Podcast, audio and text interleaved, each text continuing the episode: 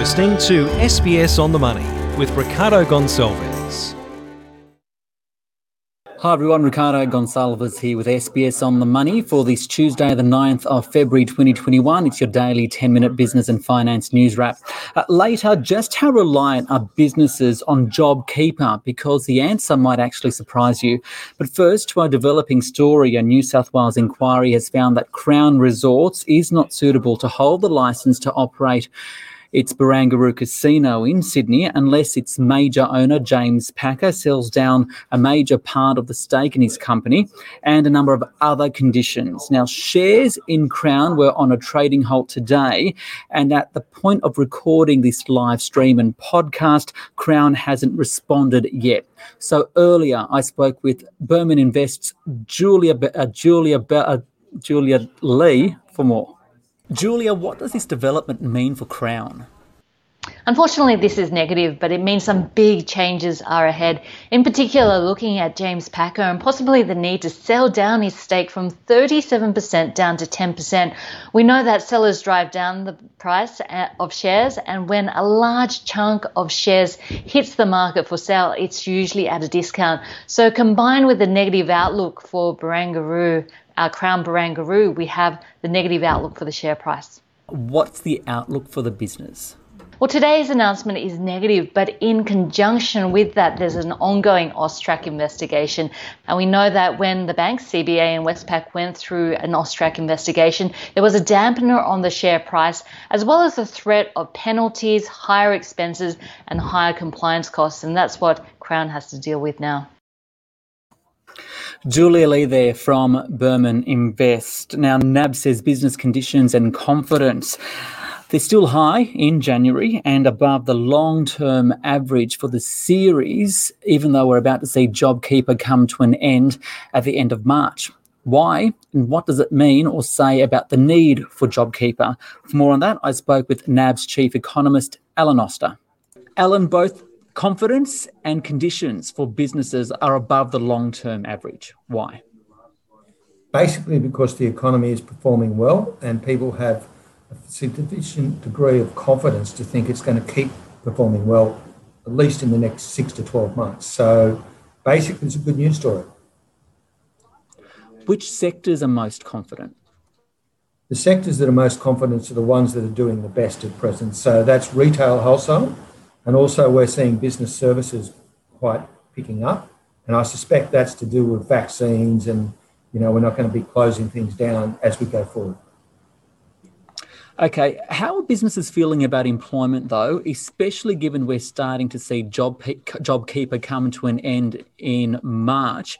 Is that going to be a really big test, and to what extent? It's going to be a test because there will be some sectors of the economy that are relying heavily on JobKeeper, particularly those that are under stress. So anything to do with international travel, education, etc. But overall, business are still saying employment's above long-run average. And from the internal data we collect on the revenue flows into the bank's SME market, they're basically saying that revenue is not really being driven by JobKeeper anymore. It used to be, but it's not now.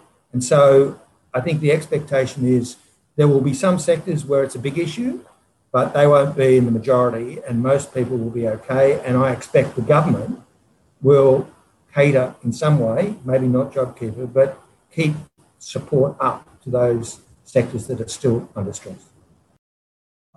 Alan Oster, the chief economist of NAB there. The Australian share market down 0.9% today, 6,821 on the 200. The banks are falling across the board. For more on that and the latest profit numbers and where he thinks the market will go, I spoke earlier to Robert Televsky from Activist Investment Advisors. Robert, the market's down today. Why? Ricardo, there wasn't a lot there to go off. Challenger was down about 11%. Otherwise, you could probably put it down to a little bit of profit taking, I guess. Profit reporting season's really ramping up, both here in Australia and some numbers out of the US. Starting with Oz, which one's caught your attention today? Overall, we expect a pretty good result for the second half of 2020. And it should give us a pretty good, a view in terms of how companies might perform over the next couple of months. Macquarie announced a pretty good result. Initially, they were talking about their earnings being down around about 32%, but now 2021 for them looks like flat, which is an amazing result given obviously where we were 12 months ago. The banks should do pretty well, and I think, you know, look out for the banks in terms of it. They will also give us a pretty good read on, you know, the broader economy, because a lot of their businesses are across credit growth and mortgage. So Commonwealth Bank had a pretty good result, so that's a good thing as well. In terms of, I guess, in the next set of 12 months for financial year 2021, the three sectors that we expect to do very well are the IT sector. So earnings are expected to increase by about 100%. The miners probably around about 50% earnings growth in sort of over that 12-month period, and the resources should come out sort of 30% better. Okay, so that's Australia. How are the numbers looking like in the US? Even better. Q4 earnings season has kicked off, and it's actually an absolute cracker. So far, around 60% of the S&P 500 companies have announced their results, and out of that, 80% of those have actually announced earnings better than what they anticipated. The typical sort of outcomes say anywhere from 20% to 80% better, which is a very good result. And it's probably the best quarter we've seen since 2008. So, a real good quarter for US earning companies. All right, so with our market, the 200's approaching record levels, right? I think it's only around about 4% off those highs. Where do you see the market going? Well, it's really hard to see it really kind of, coming back anytime soon. I mean, there is obviously a risk that as equity markets continue to rise at this level, there is a risk of a pullback. But then, you know, you've got to sort of look at a lot of the factors that are going to be around for the next couple of months, you know, or years even. Earnings growth will continue, so that'll support equities. That sort of global growth picture here, in both in Australia and globally, that recovery continues to support earnings. Low interest rates. Anything, you know, obviously that vaccine rollout is also bringing a lot of, confidence in the market as well. And that, the upcoming stimulus package that, coming out of the US from $1.9 trillion, a lot of those factors will, point to a pretty good period for equities over the next sort of 6 to 12 months. Even this morning, the Australian business confidence number came out as well, which was really strong. And that's a really important point to make, that one of the concerns about within Australia was just that sort of jobs growth. And given that obviously, the business confidence numbers are up, it just means that, potentially businesses should be hiring going forward. So that's just another factor for supporting our equity markets going forward. So given all of that, right, how are you positioning your portfolio? We're positioning him to capture a lot of that, potential upside from the equity side of things.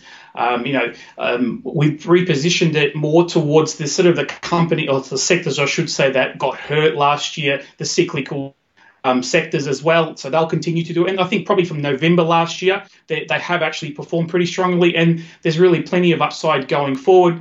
The small cap companies in the sector, that's done really well, and as well as the emerging markets sectors. Those are two sectors that will do very well in an environment where where interest rates are low, and you see that sort of economic recovery. So that's the other thing that we've been positioning our portfolios.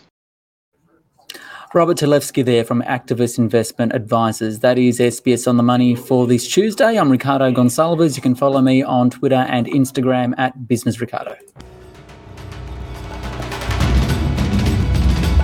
This SBS on the Money podcast is provided for informational purposes only.